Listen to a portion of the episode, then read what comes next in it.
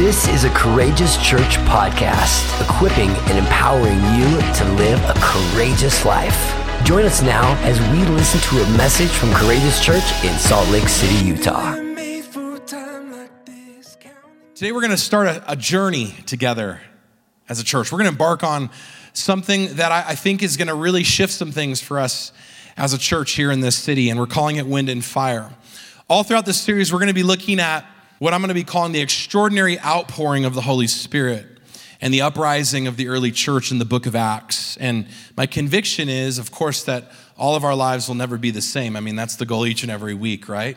But I really believe that God is going to do something new and fresh among us, and I'm very excited about it. My hope is that for any of you, that, that you will at least never look at the person or the work of the Holy Spirit the same way ever again. So, Today, we're going to talk a lot about the Holy Spirit. And all throughout this series, we're going to be looking at what I'm going to be referring to as the acts of the Holy Spirit that I believe dramatically compel the church forward in her mission both then and now. This is my conviction that God wants to help us as a courageous people living in the earth today as we enter our fifth year of ministry as a church. Come on, somebody. How good was that last week? For those of you that missed out on the tacos, oh man, let me tell you. But how good was it just to celebrate the milestones and the markers of the faithfulness of God in our life?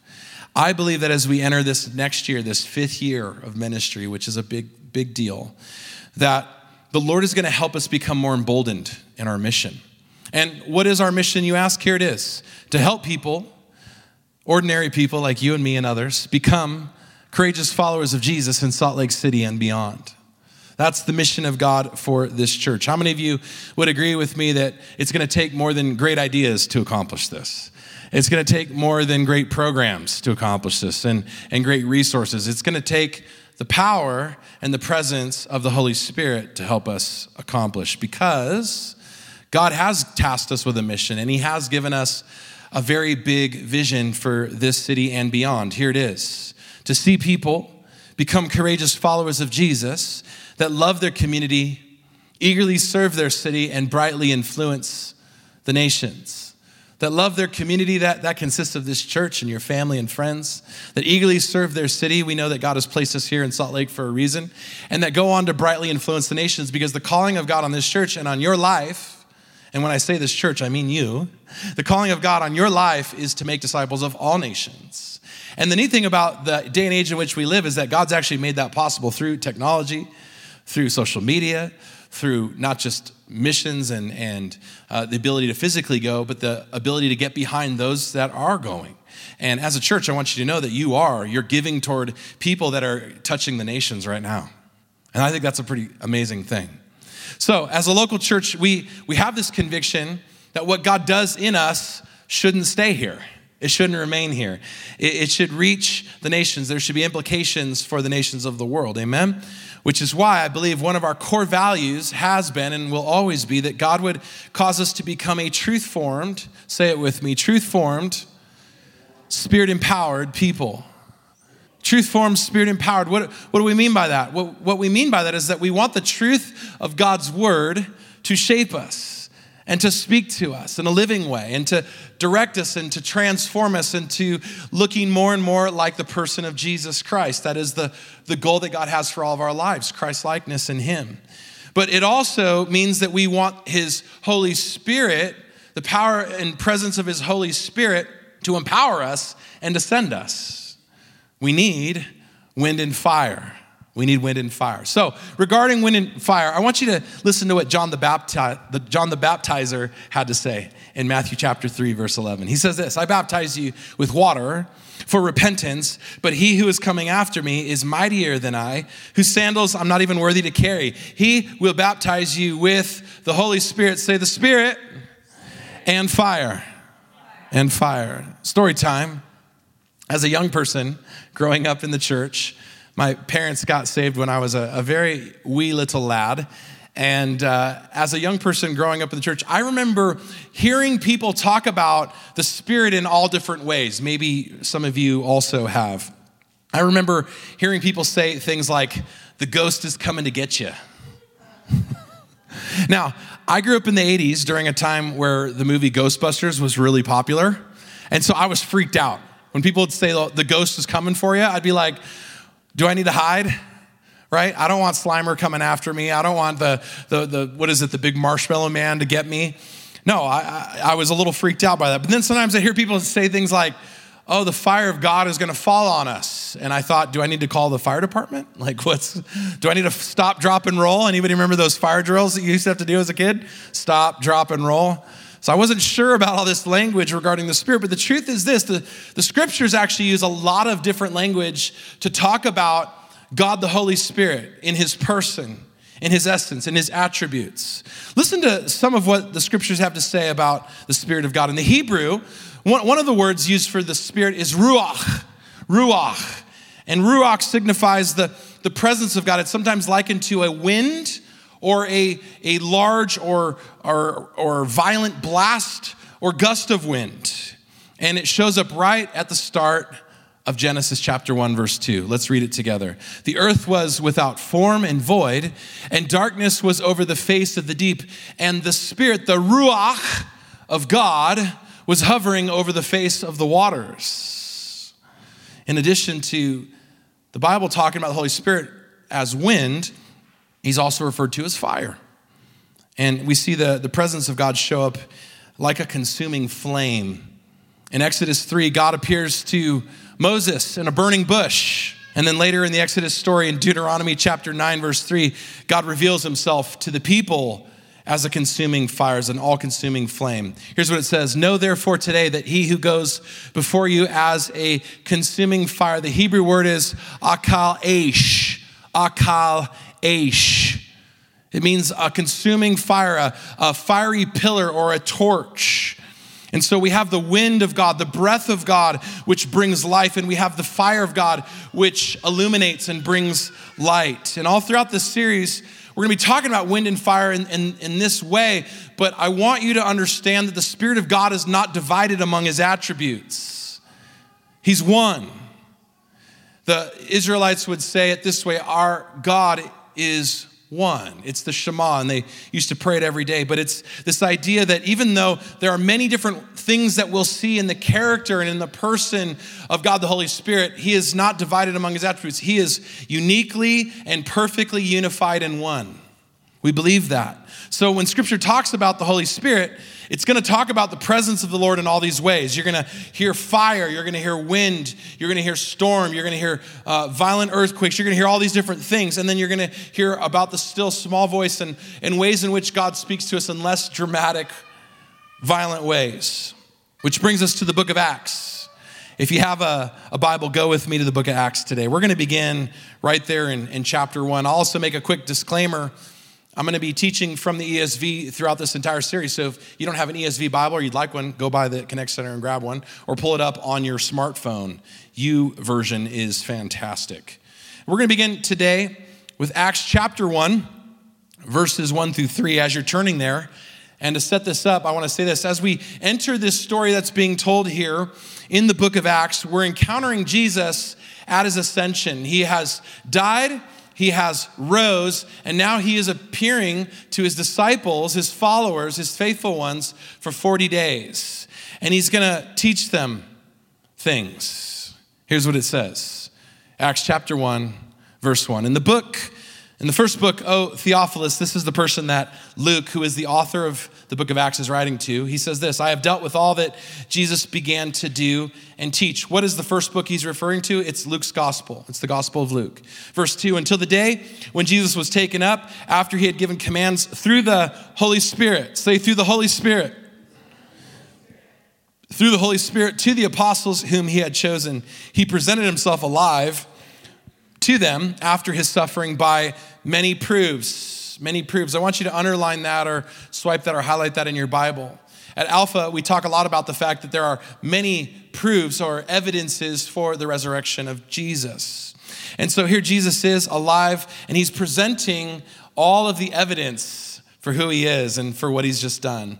And it goes on to say this and he appeared to them during 40 days speaking about the kingdom of God speaking about the kingdom of God.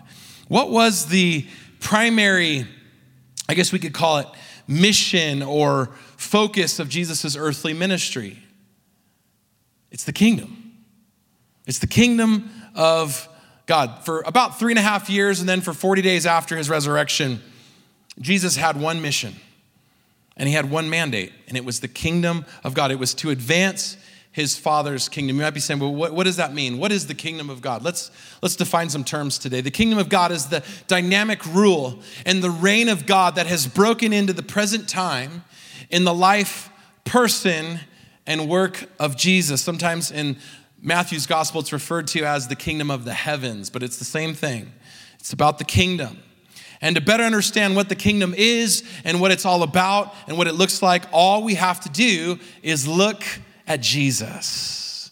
All we have to do is, is look at what he said about his own relationship with God the Father and God the Holy Spirit. Here's what Jesus says in Luke chapter 4, verse 18, and I think it's a great summary of what the kingdom is all about. He says this, quoting from Isaiah 61, verse 18 The Spirit of the Lord is upon me because he has what? Anointed me to proclaim good news to the poor. He has sent me to proclaim liberty to those who are uh, to the captives and recovering of the sight to the blind, to, to set at liberty those who are oppressed, and to proclaim the year of the Lord's favor.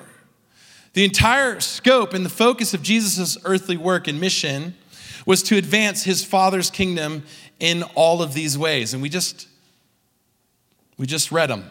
Here they are, underlined for you. By proclaiming good news to the poor, we call that gospel. It's the good news of Jesus for all. By proclaiming liberty to the captives, we call that freedom. By opening the eyes of the blind, recovering their sight, we call that healing. By setting the oppressed free, we call that deliverance.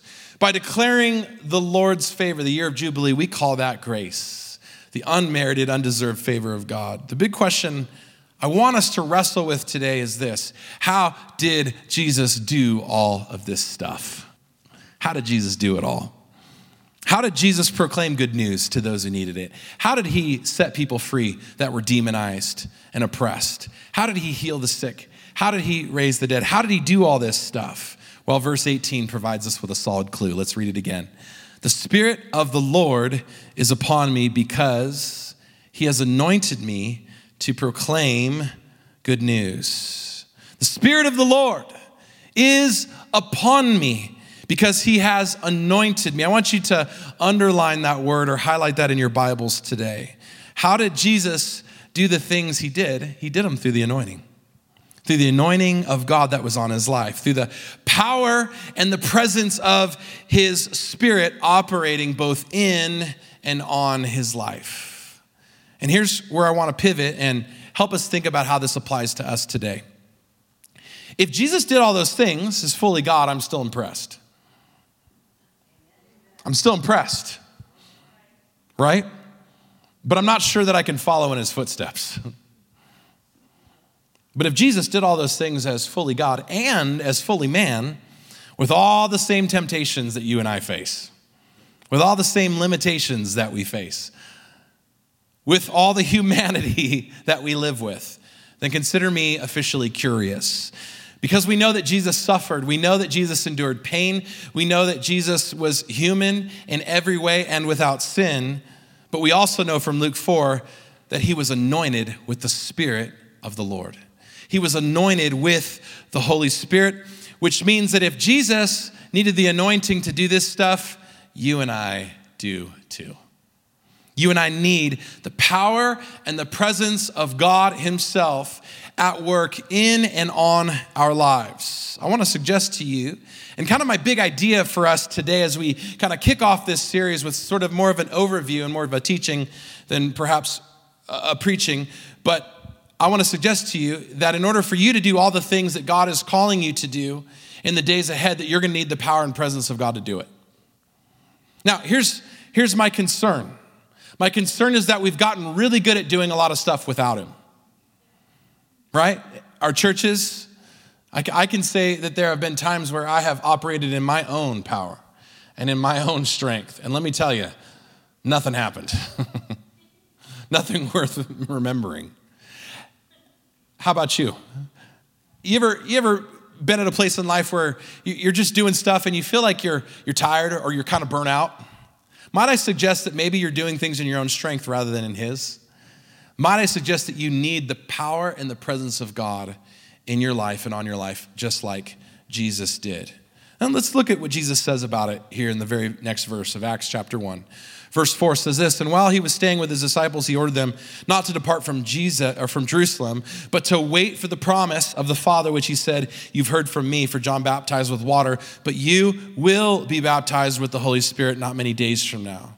So when they had come together, they asked him, Lord, will you at this time restore the kingdom to Israel? See, they had this, this future hope that God would restore Israel to its place of prominence in the earth. And he said this he said, It's not for you to know the times or the seasons that the Father has fixed by his own authority.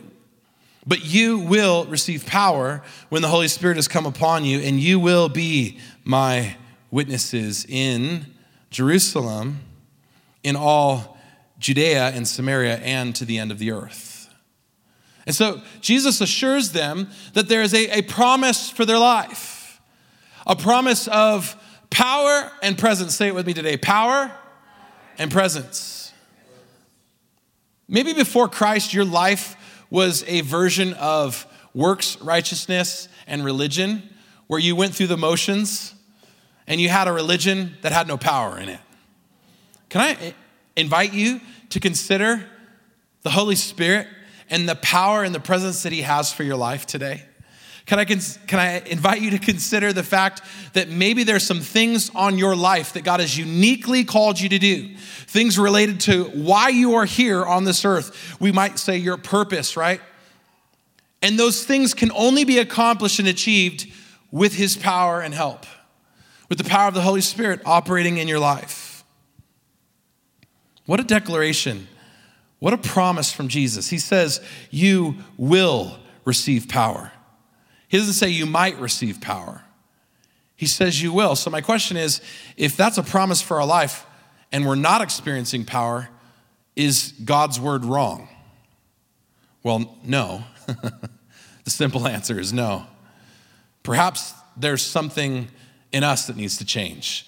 Perhaps there's priorities and things and appetites that we need to establish for Him in yielding to his presence and yielding to his spirit, what we call surrender, where we get out of the way and we let God begin to operate and work again in our lives.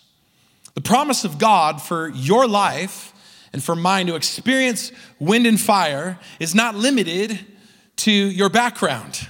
It's not limited to your education. It's not limited to your parents or your family. It's not limited to your income, how much money you make or don't make or wish you make. It's not even limited to your political tastes or affiliations. It's not even limited to your mistakes. How many are thankful for that? The promise of God for your life is predicated upon one thing only God calling you to Himself. God calling you to Himself. Maybe you're here today, you don't feel very qualified. Maybe you don't feel very worthy. Maybe you don't feel like this is something for you, but I want to encourage you. This promise is for you. Acts 2:39 says this, "For the promise is for you and for your children and for all who are far off." Did you hear it? The promise is for you and for your children. That's why we're dedicating children today. That's why we're blessing children because the promise is for them as well. And for those that are far off, for those that don't know God, for those that have yet to come into a relationship with Him. Everyone whom the Lord our God calls to himself. There it is. The promise of God for you to experience the anointing of the Spirit is really based on this one thing Him calling you to Himself. So, how does that happen? How does God call us to Himself?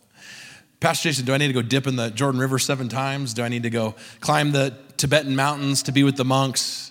Do I need to go talk to a, priest and perform 10 Hail Marys, see a rabbi, spend time with a self help coach, social media influencer? What do I need to do to experience this promise? Let me make it real simple for you today and for anybody listening to this or watching this online today, because God makes it simple. You say yes to the call. You say yes. You say yes when the Holy Spirit begins to move and, and begin, begins to speak to your heart and your life. You don't shut the door on Him. You don't get busy with doing other things. I'll, I'll get back to you, Holy Spirit. no, you say yes the first time, and you say yes the next time. And you get up every day saying yes over and over and over again. And then you do what the Apostle Peter says to do here in Acts chapter 2, verse 38, the verse right before. He says, Repent and be baptized, every one of you, in the name of the Lord Jesus Christ for the forgiveness of your sins, and you will, there's another you will again, you will receive the gift of the Holy Spirit. There's the promise right there. Can I tell you something today? You can't say yes to the calling of God on your life without repentance and baptism. Without repentance. Repentance is, is you changing your mind and changing your beliefs about who you think God is in your life. It's you making a turn from doing things your way to doing things His way. That's what repentance is. It's a full turn toward Jesus, where your face is toward Him and your back is to the world. Just a moment, we're going to pray a prayer for some of you to do that if you'd like. And baptism is all about you becoming fully immersed in who He is. It's you no longer identifying with your old life and identity, with the things that you used to do. It means that your new identity is in Christ Jesus. You're, you're now identifying with who He is. And we do that through baptism. It's, a, it's an outward symbol of an inward grace. But when you go down to the waters, as it were, you're bearing your old life and your old ways in His death. That's why we go down into the water. And when you come up out of the water, you're being raised to new life in his resurrection and in the promise to come. And so you have this new identity that's no longer in Adam, it's no longer in your great great grandparents, no longer in your, your old ways. Your new identity is in Christ. So it doesn't matter what the world says, doesn't matter what your parents say, doesn't matter what your boss says, doesn't matter what anybody else says. You're now in Him. Your life is now in him. And that's why Jesus says, or the apostle Paul, Peter here says, repent and be baptized. Become fully immersed in who Jesus is and receive a new identity from him, and you will experience this promise. The anointing and the power and presence of the Holy Spirit, which is a gift for our life. Interestingly enough, when do we first see Jesus anointed or, or um, when do we first see him receive the promise of the Spirit for his life when he was baptized, right? We see the Spirit actually descends on Jesus like a dove, and then God speaks out from the heavens confirming Jesus' identity. He says, What? This is my beloved Son in whom I'm well pleased. What is God doing there in that moment? He's anointing Jesus for mission. He's equipping him for the task that, ha- that Jesus has upon his life to set people free, to preach good news to the poor, to heal the sick, to recover the sight of the blind, to set at, at liberty those who are oppressed by the devil, to, to break the power of the evil one off of the lives of his hearers. And this happens the moment he goes down into the water and he comes up, and God says, This is my son, this is my beloved. What is God doing? He's, he's announcing his identity. And when you go down into the waters of baptism and you come up, God begins to announce your new identity to the world. It becomes your public confession of faith, and it's not the only time that you'll do it, but it's a time where you get to receive this remarkable gift. We call it the indwelling, infilling presence of the Holy Spirit, where God, the Holy Spirit, comes and begins to take up residence within you. And here's, here's what I, I want to shift in us is that for many of us who've come out of religious culture, we have this idea that we've got to live our best life for God when the invitation is for God to live his life in us. Paul says, I am dead to sin. No longer I who live, but Christ who lives in me. The spirit life, the anointed life, is not a life of striving, of doing more, of trying to manage your sin and manage your expectations and accumulate wealth and do all this stuff before you die. The spirit life is a life of yielding to the power and work of God within your life. Come on, somebody. Amen. And this invitation is not just for you when you repent and be baptized. It's not one and done. It's not just at the moment that you do this, it's every day.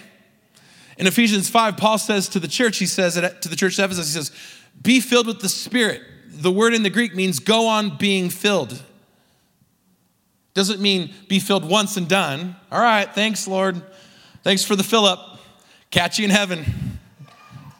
No, it's go on being filled. The image that I could give you is like, is like a hose through which, or a conduit through which power and presence continue to flow.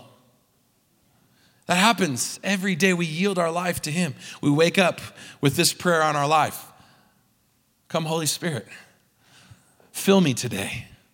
Anoint me for all the things that you have for my life. It's gonna take the anointing to be nice to the boss that's mean to me. it's gonna be, it's gonna take the anointing to be kind to that coworker who irritates me. Just me? it's gonna, it's gonna take your power and your presence to help me break the addiction, the temptation of the past that comes calling when I've already repented and turned my back on it. Because guess what, friends? Just because you might be dead to it doesn't mean it's dead to you. And it's gonna keep coming for your life, which means you need the power of his presence. You need to be anointed like Jesus. You need the anointing. Kind of wrap some of this up today before we close. I want to say this the anointing of the Spirit the anointing of the Holy Spirit, we say the Holy Ghost, of Jesus himself is about the invitation for him to live in you, for you to be his temple. See, we're in this place today and we're, we're gathered in a chapel. That's how I refer to it. It's a nice building, it's got nice wood and ceilings and stained glass, but you are the temple of God. And that's why I believe God is so concerned about how we treat our temples. Come on, somebody. What we fill our temples with each and every day. And let's get real. How about when no one's looking? Right? When temptation comes knocking. Hey, remember me? I'm your old life. and we got to be willing to say, you know what? Greater is He that's living in me. When you know that the presence of God is abiding in you, is living in you, it changes what you do with Him, it changes the way you act. Well, that's, that's the goal.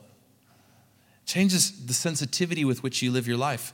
Earlier this year, the Biffords and Kimberly and my wife and I went to a conference uh, with, a, with an older gentleman who spoke a great word a great word about how to be sensitive to the Holy Spirit. And he likened it to being sensitive to the presence of a dove that comes and lands on your shoulder. And I think it's a, it's a, it's a apt metaphor because what happened with Jesus? A dove comes and descends on him. But the question he asked was this How would you live your life if you knew that a dove was sitting on your shoulder each and every day? And, and what are you doing to scare away the dove. You get angry and violent. There goes the dove. You get mad and you just ah, let yourself go in a tirade. How would you live your life if you knew the Holy Spirit was resting on you like that each and every day? You'd probably be a little slower to, to move, not so quick to react. You'd be sensitive. They say that doves are actually very skittish. They, they frighten easily, they move, they, they, they take off. So, so, in my opinion, I think it would look more like moving very carefully, very quietly, being very sensitive to yield to the work of that dove. And we recognize the Holy Spirit is, is not a dove. the Holy Spirit is a person. It's the person of God working in and on your life. But the idea is this how sensitive should we be and can we be to his presence? Here's, here's where I think we miss it. We, we rush past things in our eagerness to do. Any doers out there? Just me? No, quite a few of you. Okay. You're on to the next thing. It's like, all right, what do we got for today? Let's go. Boom. And you're, just, you're up, you're, you're jamming, you're running, you're just, you hit the ground running and there's no looking back. Can I encourage you to stop and consider maybe to, to wait for just a few moments, for those of you for which this is hard, to ask, Holy Spirit, come, fill me, anoint me for today. I want to be sensitive to your move. I want to be sensitive to your work. Maybe for some of you, doing is not the issue. Maybe it's busyness. You just find yourself distracted constantly. Can I tell you, we live with these distraction devices we call phones? And, and this is us. Just down, scrolling, scrolling, scrolling, scrolling, scrolling, scrolling. And the dove wants to land, but we're too busy to notice. We're like, ah, or we're binging, binging, binging, binging, right? And, and I recognize, and these are these are things that we have to wrestle with uniquely. The technology and all the stuff, as great as it is, it can sometimes cause us to miss the presence of the Holy Spirit when He wants to come. Can I encourage you? Maybe just put the phone down for a minute. Go put it in a different room, put it in a box, turn it off, hit the silent button, disable notifications for a couple hours. I don't know. I'm not here to tell you what to do, but just give you some ideas. And take a few moments to just say, Holy Spirit, come. Come and, and, and work and operate in my life today. The Holy Spirit and the anointing of the Spirit is a promise for your life, but you have to say yes to it. You have to receive it. It's the promise of God for your life, and it comes the moment you start to answer that call each and every day, the moment that you begin to recognize that you can't do life without Him. God, I just, I publicly declare before these people, Lord, that I can't do life without you. As a church, Lord, we cannot do life and ministry without you.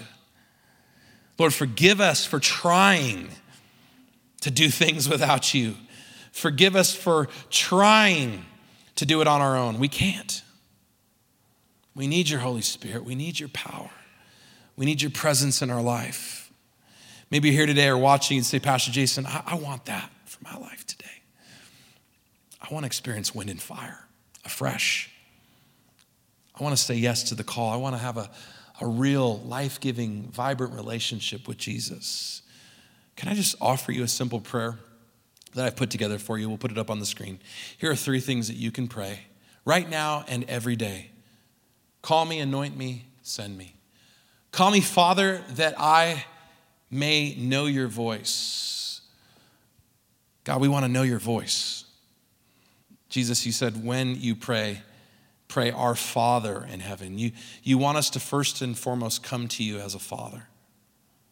For anybody in this room today that didn't have a father, doesn't know what that's like, or maybe they had a really bad father, Lord, may you show your goodness to them as our Heavenly Father who loves us. Help us to know your voice. Anoint us, Holy Spirit, that we may serve you with power God, for the stuff that you've put in front of us as a church to overcome and to push through, for that breakthrough that's coming and that's to come, Lord, we, we need your power. To reach the lost in this city, we need your power. To, to do the things that you did, Jesus, we need your power. Anoint us, cover us with the oil of your anointing, smother us in it today. And send us, King Jesus, that others may do the same, so that others may know you, know your voice, experience wind and fire, and know the promise that you have for their life. For anybody here that's never said yes to Jesus for the first time, or anybody watching or listening to this, I want to pray just a special prayer with you because we never want to end our service without giving you an opportunity to say yes to Jesus. You can say this out loud with us, or you can pray it in your heart, but it goes like this Jesus, Savior. Save me. Save me from myself. Save me from the mess that we make. I believe and I confess that you are the Son of God. I believe and confess that you died on that cross for me and that you rose again. I repent of my sins. I turn my back on the world and I, I turn my face toward heaven today. Fill me and anoint me with your Holy Spirit all the days of my life, and I will follow you. Amen and amen and amen. Can we put our hands together today, church? For anybody that made that decision, if that was you online or, or watching this, please let us know. DM us, send us an email, info at courageouschurch.com. Let us know about your decision today. And if you're here today and you made that decision, we think that's one of the best decisions that you could ever make. What we want to encourage you to do is to take a next step to take a next step in your faith. And maybe for some of you today, it's just a small little step. Maybe that small step is letting us know, going to courageouschurch.com slash connect and, and filling out that digital connect card. Or maybe it's telling your, your husband or your wife or your boyfriend or girlfriend today, or maybe it's letting somebody know here at church before you leave. Maybe it's even coming and talking with me. But take that next step. Thank you for listening today. If you were blessed and you want to be a part of what God is doing through Courageous Church, including ways that you can give, visit us online at courageouschurch.com.